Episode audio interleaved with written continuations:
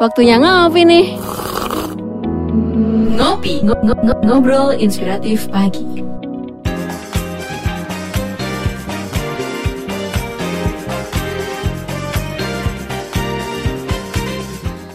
103,8 Prima Radio Surabaya. Musik enak seharian. Halo good morning, selamat pagi sahabat Prima. Hari ini kembali Ira Nathanael hadir menemani Anda di Ngopi Ngobrol Inspiratif Pagi. Saya juga menyapa yang ada di Sumatera, Sulawesi, dan Bali. Apa kabar rekan Ro FM Padang Sidempuan, sahabat Tri Kota Pinang Rekan Patra FM Kota Duri, sahabat Kandis Radio Riau, pendengar si Radio Maros, sahabat Tapanuli Sibolga Sumatera Utara, dan juga teman setia Klik FM Bangli Bali. Nah, tema kita pagi hari ini tentang uh, kesehatan ya karena harisnya hari Selasa dan saya bersama Dr. Ariza Zainuddin dengan tema waspada penyakit tifus. Selamat pagi, Dr. Riza. Selamat pagi. Ya, sehat alhamdulillah, Dok. Alhamdulillah Ya. sehat. ya. Nah, ini kali pertama ya menemani Baru sahabat Prima. kali. Oke, jadi kita semakin banyak eh, berkenalan dengan dokter-dokter dan semakin banyak ilmu kesehatan nih yang bisa kita ambil. Nah, Dok, banyak orang tahu ya penyakit tifus. Mungkin secara apa ya istilahnya eh, penyakit ini di masyarakat itu sudah sudah umum ya, tapi banyak juga yang masih belum paham secara teori ini penyakit apa, yang diserang apa dan sebagainya. Pagi hari ini kita akan membahas.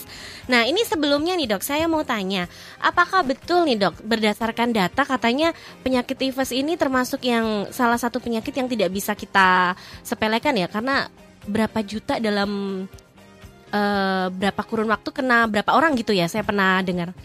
Jadi gini, kalau Ya. misalnya tifus ini kita bicara tentang tifus, itu sebenarnya penyakitnya mengenai yang penyakit eh, di dalam eh, pencernaan ya. Hmm. Itu memang betul. Jadi memang angka kejadiannya sangat tinggi. Nah, Oh secara iya, global. tiap tahun eh, katanya 21 juta orang Indonesia ya. eh, jadi kalau 21 juta itu di angka segitu itu adalah eh, ukuran globalnya. Oke. Jadi dalam satu dunia itu angkanya diukur eh, sampai 21 hingga 20 juta eh, orang ya. Hmm, Tapi kalau Indonesia sendiri di angka sekitar 200 ribu sampai 400 ribu. Hmm. Itu datanya dilihat dari tahun 2016 sampai 2019. Oke. Gitu. Jadi cukup banyak. Tapi mohon maaf dok, untuk tingkat kematian bagaimana untuk penyakit tifus ini? Kalau angka kematian 0,5 sampai 4 persen. Jadi angka cukup kematian. tinggi Jadi, ya. jadi dari eh, lima orang yang terkena bisa satu yang bisa meninggal. Gitu. Oke, nah berarti sahabat prima dan pendengar yang lain kita juga nggak bisa menyepelekan penyakit ini namanya penyakit itu. Aduh, siapa sih orang mau sakit Ah, ya benar. dokter ya? Nah dokter mungkin dikasih tahu nih tifus atau kalau nggak salah itu disebut demam tifoid ya. Benar. Ini secara teori ini penyakit apa? Penyebabnya itu bakteri, virus, kuman atau apa ini dok? Jadi kalau kita eh, ngomongin masalah tipes, ini sebenarnya eh, yang benar adalah typhoid memang ya. Typhoid, Typhoid ya. Eh, Jadi antara tipes gitu kan, typhus gitu kan, kita bilang dan ty- eh, typhoid itu sebenarnya hal yang berbeda. Oh gitu. Ah, ah, jadi hal yang berbeda. Tapi saya eh, saya yakin bahwa masyarakat umumnya pasti mengenal tipes itu adalah typhoid sebenarnya. Jadi tipes dan, eh, dan itu sebenarnya berbeda. Namun di masyarakat sering kali hal itu dicampur adukkan. Jadi memang tipes ya typhoid gitu Ya. dan typhoid dan tipes padahal eh, sebenarnya eh, itu berbeda kan bakterinya pun berbeda dan juga gejalanya pun bisa berbeda begitu. Oke, soalnya ini banyak juga peny- penyakit atau eh, teori yang mengatakan penyakit tifus atau tipes atau demam tifoid disamakan akhirnya Ah, ya. betul memang. Nah ini penyakit ini disebabkan karena apa dok? Setahu kami orang awam ini karena eh, makanannya kotor katanya begitu. Berarti dari apa? Bakteri. Bakteri benar. Ya. Jadi memang kalau uh, typhoid ini uh, disebabkan oleh bakteri. Dan bakteri ini namanya Salmonella typhi. Jadi memang ada dua bakteri, Salmonella typhi dan juga Salmonella paratyphi, A, B dan C ya. Jadi memang itu uh, bakteri itu bisa kita dapatkan dari misalnya makanan yang tidak uh, Bersih, ya. oke. Habis itu bisa dari air ataupun hygiene kita sendiri atau hygiene dari yang um, uh, yang memberikan makanan kita. Misalnya kita beli makan di warung ataupun orangnya yang uh, meramu makanan kita itu tidak cuci tangan dengan baik dan akhirnya dia punya uh, uh, terkena dengan uh, bakteri, Bakteri itu, itu terus kena akhirnya- ke kita. Ah, gitu. Berarti banyak faktor ya, termasuk mungkin peralatan yang dipakai tidak higienis juga ya Oh, dokter ya. betul. Karena prinsipnya memang kalau uh, typhoid ini dia harus lewat fecal oral gitu. Maksudnya? Fecal oral itu adalah uh, bakteri itu masuk selalu lewat mulut. Jadi Oh, apa pun yang oke. kita makan uh, it- bisa mengenai uh, typhoid itu sendiri. Nah ini perlu dicatat nih sahabat prima dan lain-lain. Jadi ini masuknya melalui eh, mulut ya. Jadi Iya. apa pun yang masuk ke dalam mulut kita. Nah tadi dokter eh, saya mau tanya tadi ketika dokter bilang bisa jadi ketika kita makan nih contohnya di restoran atau di rumah makan atau di warung eh, yang menyajikan itu tadi kan kurang bersih dan sebagainya itu lewat mana perantaranya? Tapi bukan ketika kita berdekatan dan sebagainya enggak ya? Enggak. Jadi gini, uh, karena memang sifatnya tadi fecal oral, Iya. jadi, jadi lewat mulut ya, Mm-mm. pasti itu hal yang selalu kita makan. Contohnya misalnya kita makan yang di pinggir jalan, yang terkena debu, yang terpapar langsung dengan debu, Iya, akhirnya uh, bakteri bisa nempel di makanan. Mm-mm. Terus yang misalnya pramusajinya atau yang menyajikan tidak cuci tangan, Ya. ataupun air yang terkena bakteri tersebut yang akhirnya ada di makanan kita dan juga misalnya makanan-makanan yang uh, yang fresh ya misalnya sayur yang Iya. tidak cuci dengan baik. Itu di situ bisa uh, terkena bakteri tersebut. Karena bakteri tersebut bisa juga hidup di tanah juga. Makanya kita harus uh, hati-hati dan benar-benar makan makanan yang uh, dicuci dengan bersih dan juga mungkin dimasak dengan baik gitu Nah, dokter kalau ngomongin makanan nih, misalkan contoh kata ini makanan yang dalam tanda kutip suhunya lumayan tinggi nih, contohnya seperti sup dan sebagainya ya, atau kopi kalau untuk minuman. Nah, untuk bakteri yang menyebabkan demam tifoid ini apakah bisa mati dalam suhu tertentu nih dokter? Iya, memang kalau memang eh, bakteri, bakteri itu memang rata-rata memang ketika dia dipanaskan dengan suhu yang tinggi sekitar 90 hingga 98 derajat, bakteri tersebut itu akan meni- eh, mati ya. Iya. Jadi eh, makanan yang kita makan itu juga akan aman dari bakteri tersebut. Tapi kalau misalnya kita makanan yang eh, kan sekarang banyak yang misalnya kayak sushi Iya. gitu kan hanya cuma dibilas dengan air Iya, gitu ya. iya. Dan airnya ternyata memang mengandung eh, bakteri tersebut. Akhirnya bisa kita ter- terpapar di eh, typhoid tersebut memang. Oke. Mm-mm. Eh, demam tifoid ini jadi bakteri ini masuk lewat makanan ya, lewat eh, ke dalam mulut kita. Lalu yang diserang nih bagian yang mana sih dokter? Jadi eh, Pencernaan kita uh-uh. atau bagaimana?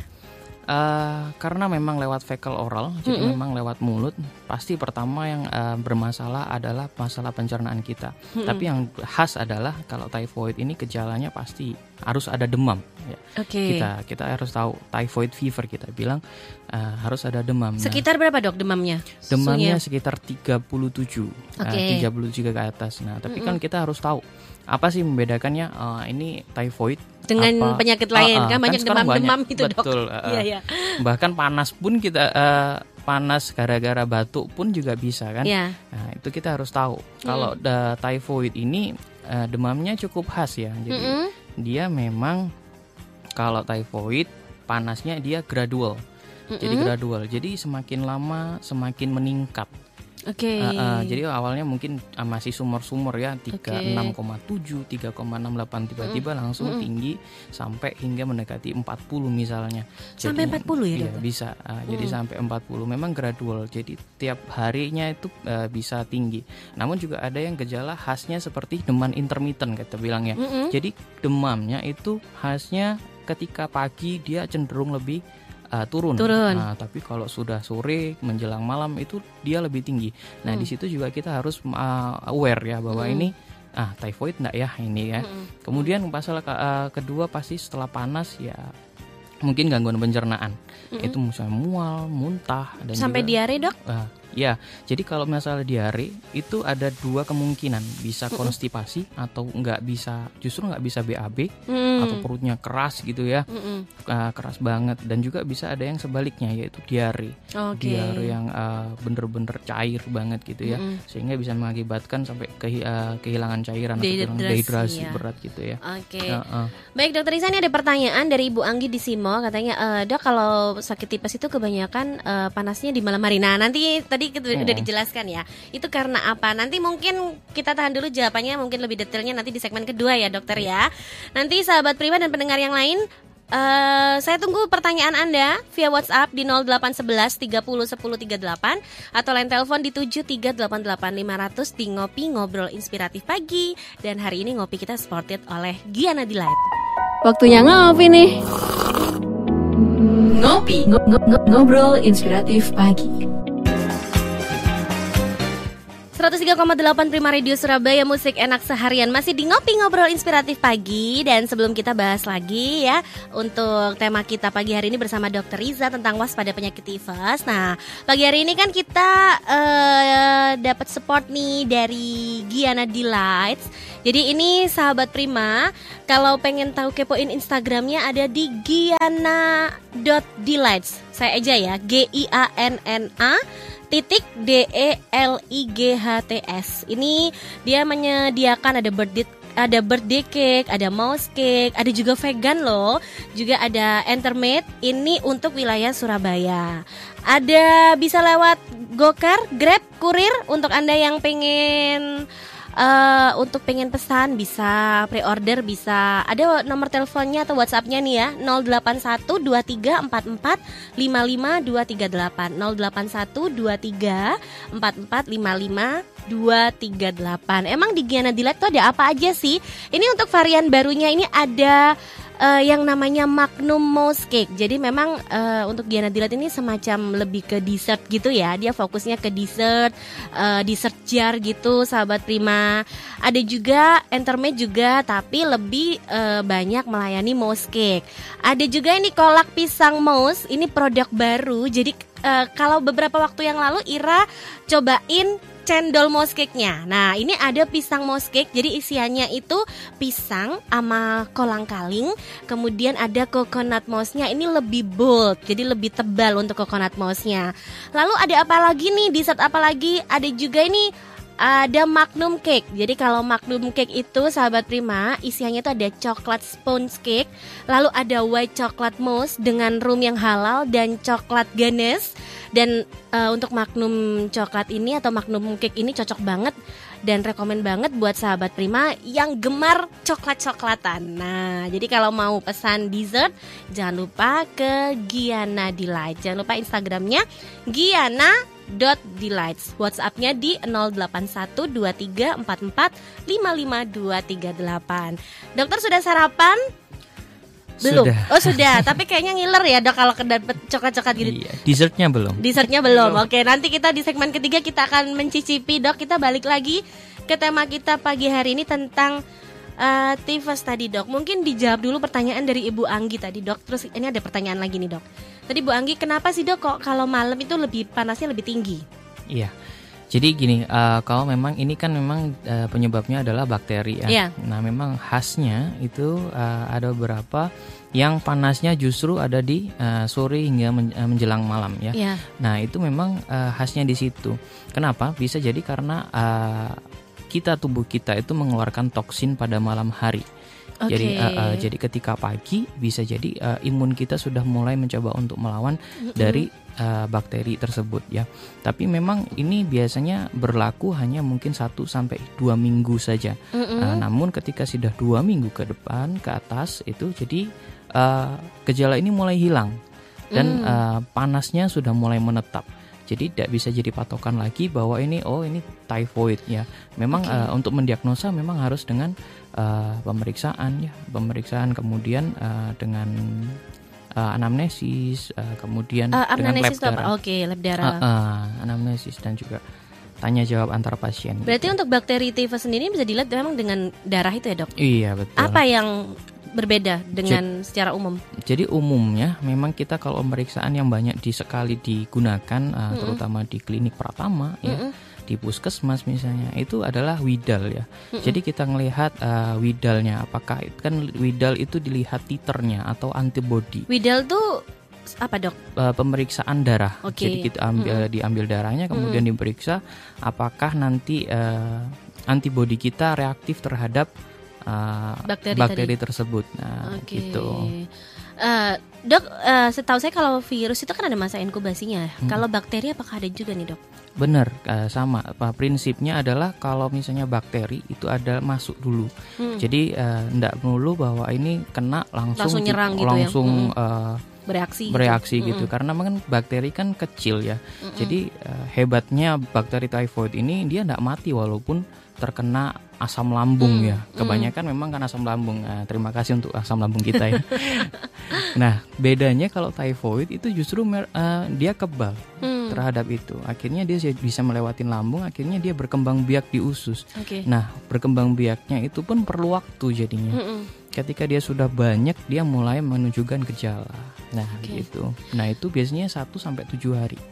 Dokter ini eh, sebelum saya ke Pak Fuad ini kayaknya ada Bu Hana nih yang bertanya sesuai tadi dengan yang dokter bahas jadi saya eh, ke Bu Hana dulu katanya dokter benar nggak kalau kita sudah kena tifus itu kita sembuh ternyata virus eh sorry bakterinya masih ada Eh, dan sebenarnya bisa kambuh lagi ketika kita drop Benar. Jadi kan eh, jadi beberapa bakteri itu bisa dia ti- tertidur di dalam tubuh kita. Mm-mm. Jadi ada kita bilang dorman ya. Mm-mm. Jadi eh, bakteri itu ada di dalam tubuh kita. Misalnya kita selesaikan pengobatan, Iya ternyata kita cek eh, sudah eh, selesai ataupun eh, udah di sembuh lah midalnya Iya. itu sudah Mm-mm. bersih ya. Tapi memang dari situ tadi antibody kan. Jadi kita Mm-mm. lihatnya antibody. Ah, belum tentu memang benar-benar selesai atau habis. Bisa jadi bakteri tersebut masih ada di perut kita. Makanya ketika Oh, oke. kita ah, mungkin kecapean, mungkin ya, Mm-mm. mungkin ah, imun kita lagi benar-benar turun, Mm-mm. itu bisa terjangkit lagi dan juga ah, itu bisa jadi karena memang ah, faktor makanan tadi, Hmm, hygiene kita iya. dan ya, memang harus selektif untuk memilih-milih makanan ya gitu. Oke, berarti betul ya dok kalau Iya. kita udah kena bisa kena lagi kalau kita lagi drop atau Iya, imun betul. kita turun. Ada Mas Fuad dari Bangkalan, selamat pagi ini Bapak atau Mas ya. Saya suka sekali nih dengan materinya. Mau tanya nih dok, kenapa sih demam tifoid ini bisa menyebabkan kematian? Nah, gini. Eh, kalau typhoid memang Mm. eh, angka kematiannya sampai eh, 0,5 sampai 5% tadi ya. Mm-mm, mm-mm. Tapi itu bagi yang penanganannya tidak tepat. Nah, dalam Hmm. arti misalnya kita eh, eh, misalnya sakit begitu ya, Ya. sakit gitu, tapi mungkin kita tidak berobat atau Mm-mm. eh, kan memang prinsipnya typhoid ini adalah pengobatannya dengan antibiotik Ya. karena memang kuman. Iya. Ya. Nah, kalau kita pengobatannya tidak tuntas atau tidak Mm-mm. selesai, hal itu bisa mengakibatkan kematian. Hmm. Kenapa kematian itu tadi? Pertama dari eh, karena kuman ini menginvasi di daerah eh, perut ya Heeh. atau da- daerah usus. Mm-mm. Nah, kalau memang tidak bisa dicegah, Mm-mm. misalnya di gejalanya dia diare. Diare yang benar-benar prominent, yang benar-benar eh, deras. Iya. Akhirnya pasien tersebut bisa Dehidrat- dehidrasi. dehidrasi, ya. Nah, dehidrasinya bisa ekstrim yang akhirnya mengakibatkan shock hipovolemik atau dehidrasi yang sangat ekstrim. Hmm. Nah, itu bisa mengakibatkan kematian dan juga karena memang sifatnya bakteri ini merusak ya. Mm-mm. Di dalam pencernaan eh, akhirnya dia bisa masuk ke dalam sirkulasi darah yang Hmm. awalnya dia hanya di daerah usus Iya. ya, dia bisa masuk ke daerah eh, peredaran darah. Akhirnya dia Oke. bisa ke hati, bisa ke pankreas. Hmm, Nah, hmm. itulah yang bisa mengakibatkan kematian. Dan juga ususnya pun bisa kalah sama penyakit ini Mm-mm. dan akhirnya bisa bocor ya kita bilang. Ah, Oh, itulah sampai yang- segitunya ah, ya, ah, dokter Jadi ya. bilang kita bilang sampai hingga sepsis ya Mm-mm. atau infeksi yang sangat berat. Nah, hal itu yang bisa mengakibatkan kematian pada ah, penderita typhoid itu. Ya, jadi eh, memang kesehatan itu penting ya sahabat Benar Prima ya. sekali. Jadi bukan hanya kalau sekarang nih semuanya pada fokus eh, COVID, tapi tifoid ini juga ternyata nggak kalah mengerikan loh ya kalau Benar. sampai penanganannya itu sampai sampai terlambat ya dokter. Tapi anu loh, Iya. gara-gara COVID ini uh, Iya. mungkin saya sendiri ya, ini pribadi ya, saya Iya. tidak tahu datanya, tapi pribadi sendiri gara-gara COVID ini mungkin uh, typhoid ini turun. Karena orang Karena- pada fokus ke antibody. Iya, Ya. jadi mungkin uh, mungkin mereka uh, lebih uh, Menjaga, aware untuk ya. cuci tangan, misalnya hati-hati makan, mungkin banyak makan di rumah, Ya, akhirnya ya. banyak uh, Higienis angka ya, angkanya turun loh itu. Ya, ya. Memang eh, kesehatan itu penting dan semuanya memang bukan karena eh, COVID tapi, tapi memang COVID ini mengajarkan kita untuk hidup lebih bersih, dok, Betul, ya. itu plusnya. Dokter, saya mau tanya juga nih, untuk eh, bakteri typhoid ini bisa menyerang dari mulai usia berapa, dokter? Kalau typhoid umurnya uh, relatif ya, Iya. jadi memang itu bisa anak kecil sampai dewasa, Kalau di bawah lima tahun masih bisa, dok? bisa. Oke. Jadi karena karena memang kan kalau kita makan misalnya Mm-mm. uh, kita kan sudah kalau di bawah lima tahun kita sudah kenalkan makanan-makanan yang uh, baru misalnya. Mm-mm. Tapi kalau Mm-mm. misalnya uh, masaknya nggak baik Iya. itu juga bisa kena uh, typhoid gitu. Oke.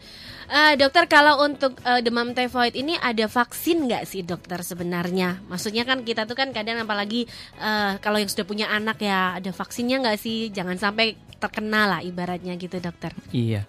Kalau uh, vaksinnya untuk typhoid sendiri memang sudah ada ya. Sebenarnya ada yang uh, dua ya, ada yang drop itu ya kayak Iya. polio Uh-uh. dan juga ada yang uh, dalam bentuk konjugat atau suntik, Suntik, ya. uh. Nah, itu yang di Indonesia sendiri dalam bentuknya suntik ya. Itu memang sudah ada, tapi memang uh, untuk virus itu adalah opsional atau uh, mau sendiri. Jadi pasiennya mau disuntik sendiri boleh dan- dan tidak wajib seperti misalnya hepatitis, BCG dan DBT gitu. Jadi memang opsional. Oh, Tapi ada ya dokter ya. Iya. Oke. Nah, dokter, faktor resiko dari penyakit tifus sendiri ini apa aja nih, dokter? Faktor resiko yaitu tadi uh, pertama ya pasti uh, orang yang bertugas di uh, medis ya itu pasti uh, uh, sering kali terpapar karena memang uh, kita menangani misalnya kita lupa ataupun kita cuci tangannya tidak benar bisa juga uh, akhirnya terpapar. Dan juga uh, sebenarnya yang paling uh, dikhususkan adalah orang yang merawat uh, atau menyajikan makanan ya. Menyajikan itu memang benar-benar uh, harus hati-hati. Ketika dia memang sakit ya sebisa mungkin istirahat dulu sampai benar-benar selesai gitu ya.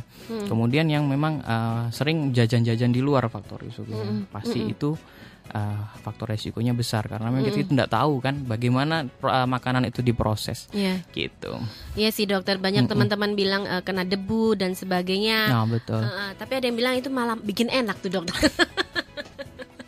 Baik dokter, kita- nanti kita akan balik lagi ya dokter ya untuk sahabat Prima dan pendengar yang lain untuk anda yang mau bertanya silakan via WhatsApp di 0811 30 10 38 atau line telepon di 7388500 tetap di ngopi ngobrol inspiratif pagi Sport by Jana Delight. Waktunya ngopi nih. Ngopi, ngo- ngo- ngo- ngobrol inspiratif pagi.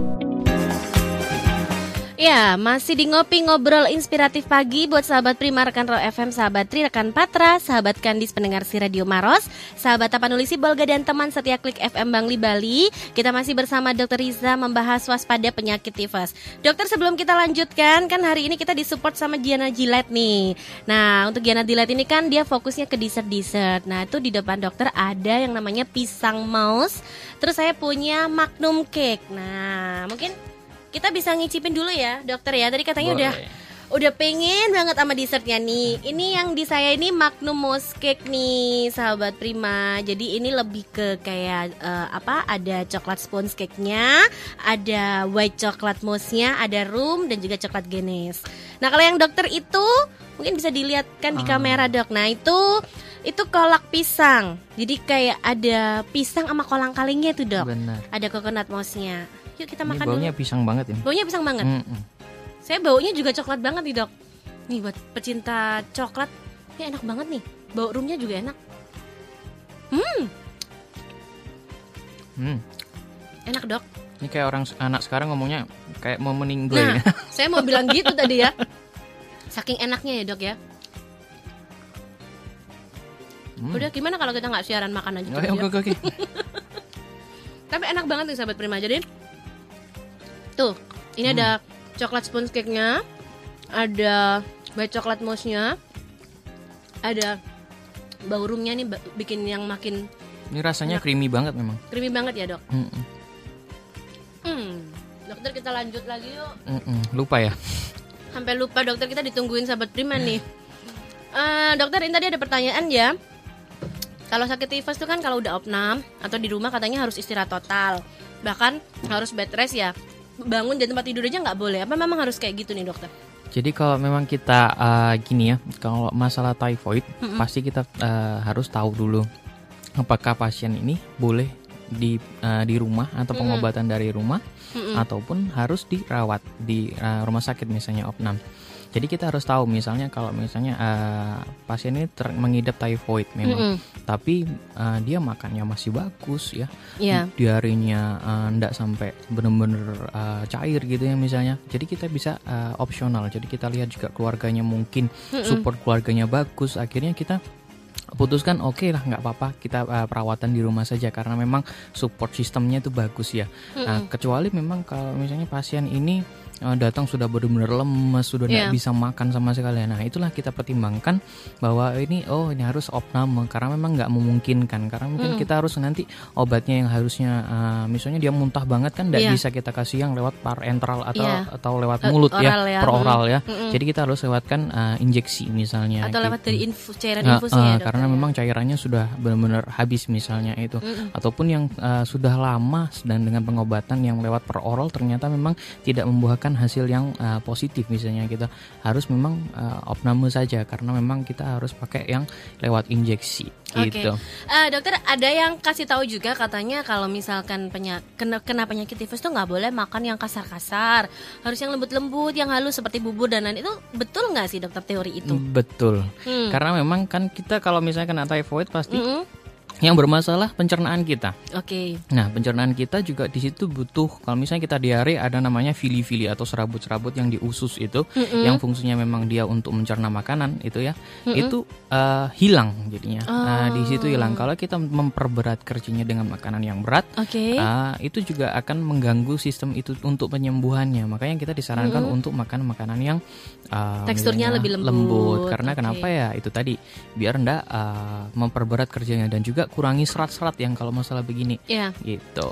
Dokter ada Ibu Ica nih, selamat pagi. Dokter Isa selamat pagi Mbak Ira. Ya, eh, mau tanya ini, katanya kalau misalkan tifus sering kali juga ini dibarengi sama penyakit DB, betul nggak? Jadi kalau misalnya dari uh, sifat uh, uh, penyebabnya ya, kalau DB memang virus kan, jadi ya, dia virus dan sedangkan typhoid ini Dari uh, bakteri. dari bakteri. Memang dari penyebabnya saja sudah berbeda. Tapi apakah ini bisa berbarengan? Ya bisa, karena memang kalau kalau kalau nyamuk kan, kalau Iya. DB itu nyamuk bisa di mana aja dan bisa menginvasi siapa saja. Sama halnya dengan typhoid. Jadi memang hal ini bisa me- dua-duanya. Hmm, karena kita kan misalnya harus di eh, penegakan diagnosanya juga harus lewat eh, darah ya, Iya, pemeriksaan darah. Itu sering kali kita memang lakukan untuk pemeriksaan darah lengkap biasanya dan juga widal. Nah, dari darah lengkapnya kita juga bisa tahu, oh ini ternyata ada dua-duanya misalnya dengan trombositnya yang sangat turun gitu ya. Jadi akhirnya kita tahu, oh ini juga bisa kemungkinan antara memang DB Atau dan juga eh, typhoid, Typhoid. itu tadi ya. Eh, karena mungkin gejalanya juga hampir mirip ya dokter Mirip sekali ya. ya. ah. Eh, oke. Tapi memang ada ada khasnya kalau ty- eh, typhoid kan kayak tadi gradual atau Iya. juga eh, intermittent yang Iya, iya. sore hari. Nah, sedangkan kalau misalnya Demam berdarah? yang demam berdarah itu khasnya dia langsung tinggi memang. Oh, Jadi memang tinggi. perbedaannya itu ya. eh, dan juga kita dapat biasanya ada ruam-ruam ya, ruam-ruam merah kayak bintik-bintik kecil di daerah tangan misalnya atau juga seluruh tubuh. Nah, itu bisa kita lihat oh ini bisa ke DB gitu. Oke. Saya ini pernah kena typhus dokter dua kali malah. dua Nah kali. saya tuh ingat dulu itu kita tuh ada beberapa pantangan makanan yang tidak boleh dimakan. Apakah itu betul atau cuma sekedar mitos sih dokter? Jadi memang pantangan makanannya ya yang itu tadi ya, Hmm. yang misalnya berserat gitu Katanya ya. ada beberapa buah-buah yang tidak bisa kita makan juga ya yang dokter. buah merah-merah Iya, ya, Ah, iya. buah merah-merah. Ya memang ada penelitian, ada yang eh, itu masih eh, ada pro dan kontra juga Hmm. ya.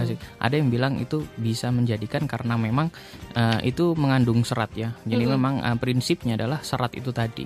Jika memang buah itu mengandung banyak serat, itu akan memperberat kerjanya. Karena memang kita lagi misalnya kalau diare, kita kasih serat, ya makin, Hmm. Makin diare dong iya. gitu. Dan dari kerja apa ususnya makin betul. keras ya. Dokter ini sudah di menit ke 52 ini lepas dari jam 9 pagi berarti kita cuma waktu punya waktu sekitar 4 menit nih. Dokter eh, bisa dikasih kesimpulan nih terhadap tema kita pagi hari ini tentang waspada penyakit tifus. Ah, jadi eh, kalau typhoid itu memang itu tadi ya eh, gejalanya pasti ada panas Hmm. eh, dan juga mungkin ada gejala pencernaan, mual, muntah, lemes gitu ya. Eh, dan cara mencegahnya itu harus kita dari personal hygiene kita yang harus dijaga. Iya. Cuci rajin cuci tangan pakai sabun dan juga pilih-pilih masalah makanannya harus selektif. eh, misalnya makanan yang harus dibeli di luar, jangan sampai terpapar dengan debu-debu jalanan misalnya dan juga eh, memasak makanan dengan baik. Kalau but, memang pingin yang fresh misalnya yang ben- berubah mentah benar-benar dicuci agar apa bakterinya di situ bisa hilang gitu. Oke. Nah, Dokter Isa kalau sahabat Prima dan pendengar yang lain ini pengen konsultasi lebih lanjut, ini menghubungi Dokter Isa di mana, prakteknya di mana, mungkin nomor WhatsApp atau Instagram yang bisa dihubungi. Ah, boleh ya. Ya. Eh, hubungin kalau nomor WA ya, mm -hmm. WA 0812 303 7992 ataupun boleh ke tempat kerja saya. Saya mm -hmm. kerja di uh, Viva Apotek mm -hmm. uh, di Pucang Anom ya. Mm -hmm. Gitu dan juga uh, alhamdulillah sekarang lagi uh, bikin satu klinik lagi di, di MWCNU. MWCNU okay. di daerah Tenggilis nanti. Oke. Okay. Gitu. Untuk Instagramnya Dok ini yang sedang live nih. Instagramnya di Riza Ahmad, Riza Ahmad. Mm -hmm. Zen ya. Riza, Riza Ahmad Zen. Uh, uh, R I Z A Aceh Ahmad Zain ya. Oke, okay, gitu. baik. Dokter Riza terima kasih ah, buat terima waktunya. Terima kasih sahabat Prima. ya, kita berjumpa di lain kesempatan Dokter. Selamat pagi. terima kasih. Sahabat Prima, rekan Roll FM, sahabat Tri, rekan Patra, sahabat Kandis, pendengar si Radio Maros, sahabat Tapanuli Sibolga, dan teman setia Klik FM Bangli Bali. Demikian ngopi ngobrol inspiratif pagi untuk edisi hari ini, Selasa 22 September 2020. Anda bisa simak ngopi setiap hari Senin sampai hari Jumat dari jam 9 pagi sampai jam 10 pagi. Saya juga saya thank you buat Giana Delight buat sportnya pagi hari ini. Dan tetap di 103,8 Prima Radio Surabaya, musik enak seharian. 103,8 Prima Radio Surabaya.